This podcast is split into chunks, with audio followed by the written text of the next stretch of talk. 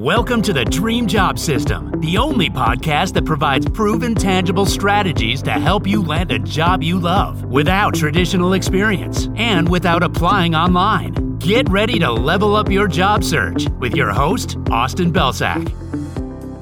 Hey everyone, welcome to another episode of the Dream Job System podcast. I'm your host, Austin Belcak, and today I'm going to walk you through my five step process for A B testing networking emails.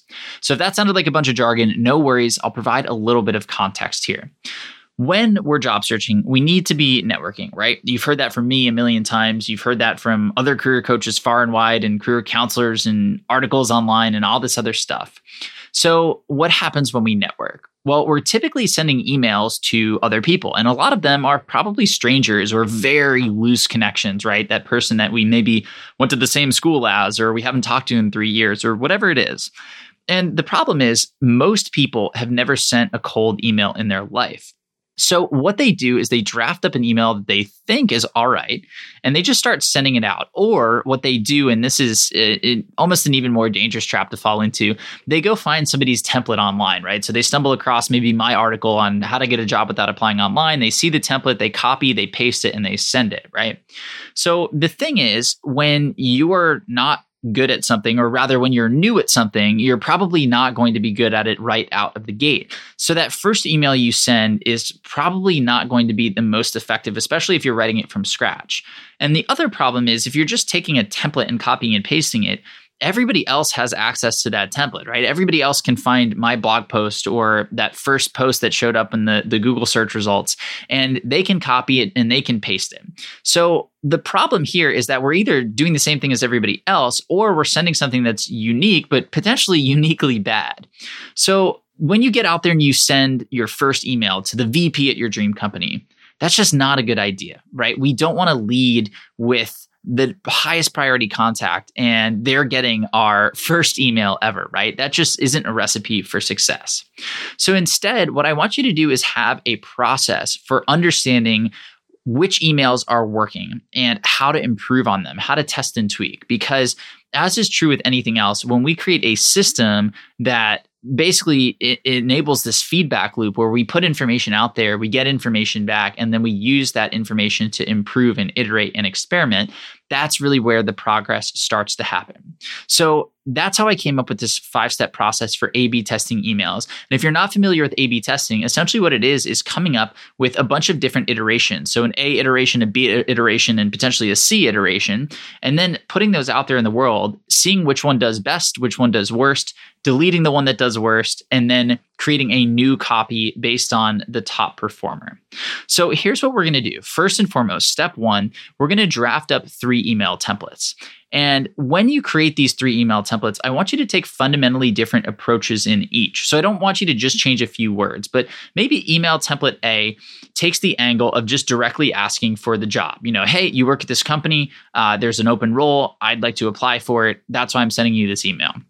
Then maybe email template B takes the angle of, let's say, tapping into something in their background. So whether it's a non-traditional background or a super traditional background, we try to find something interesting to mention. You know, I saw that you made this jump from healthcare to tech, or I saw that you worked on this team at this company, and I know that's a highly prestigious role, and I just wanted to learn a little bit more about that.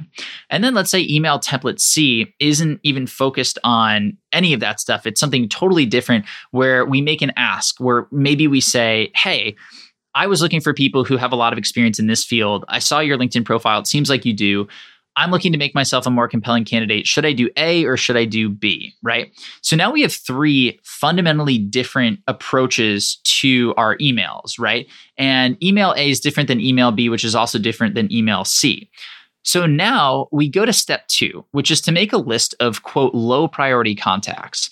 So when we think about our target industry and our target companies, we obviously have, you know, our dream companies, right? Or these companies we'd kill to work for. That's not who we want to email first for the same reason that I mentioned earlier. We don't want to send our very first slew of emails to the highest priority people because we don't know what's going to work and what isn't. So instead, let's create a group of 60 people who are lower priority contacts, people who, you know, whether or not they get back to us, it doesn't matter. You know, we don't really care too much about these people. We're not too invested in the outcomes. We just want to collect the data. But these people should still be in our industry or a similar industry or a shoulder industry if possible, because that's how we know the data is relevant. So I want you to create a list of about 60 people who are on your low priority list. Then step number three is pretty straightforward. We're just going to send the emails to these people. So we have 60 people and we have three email templates. So we're going to send 20 emails for each template so that each one has a 20 email sample size.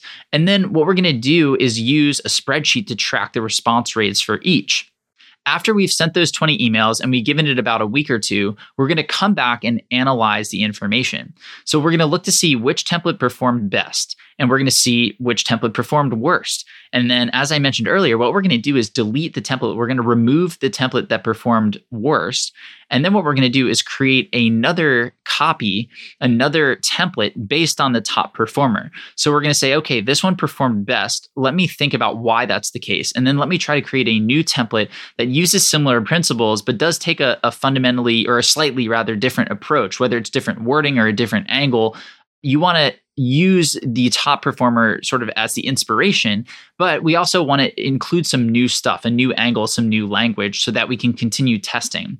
And then what you're going to do is rinse and repeat and move up the priority list. So the next 60 emails you send, again, 20 emails for each of the three templates we have, that group of 60 people is going to be one notch above the initial 60 people. And then essentially what we're going to do is rinse and repeat for a few rounds until we have enough data to really say clearly, hey, this is the email template that seems to perform best with this set of people.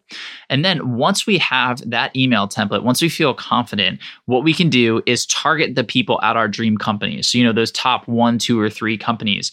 We can go find the 10 to 15 contacts at each of them. And then we can lead with this email that our data shows gives us the best chance of connecting with those folks.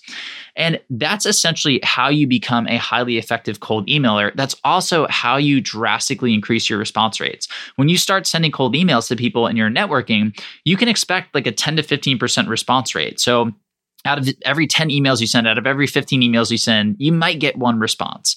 Whereas when you A B test templates, it's not uncommon to get up between 30 or even a 40% response rate if you get really good at this and you get a lot of data behind it. So, the more emails that you send, the more data that you'll have, and the more effective this will be. So, it's really up to you how many people you email. But this is also something to keep in mind beyond the job search and beyond networking, right? So, if you're in sales or if you want to be an entrepreneur, or if you're starting a side hustle, or if you want to book speaking gigs or whatever it is that you want to do where you're sending cold emails, using this formula where you create a couple of different templates, you send them out to a decent sample size of people, you get the data, and then you iterate. That is the best way to understand what's going to work best. And you know it's backed by data, so you can feel confident that it works. So if you do this, I promise you, you are going to get more responses to your networking emails, even if you are, quote, bad at networking or you've never sent a cold email in your life. I promise this system is going to help you massively boost your response rates. So that's it for today. If you have any questions about anything we talked about, A B testing, coming up with different templates, feel free to shoot me a text. My number's down in the show notes, but again, it's 201 479 9511. As always, I appreciate you listening, and we'll see you in the next episode of the podcast.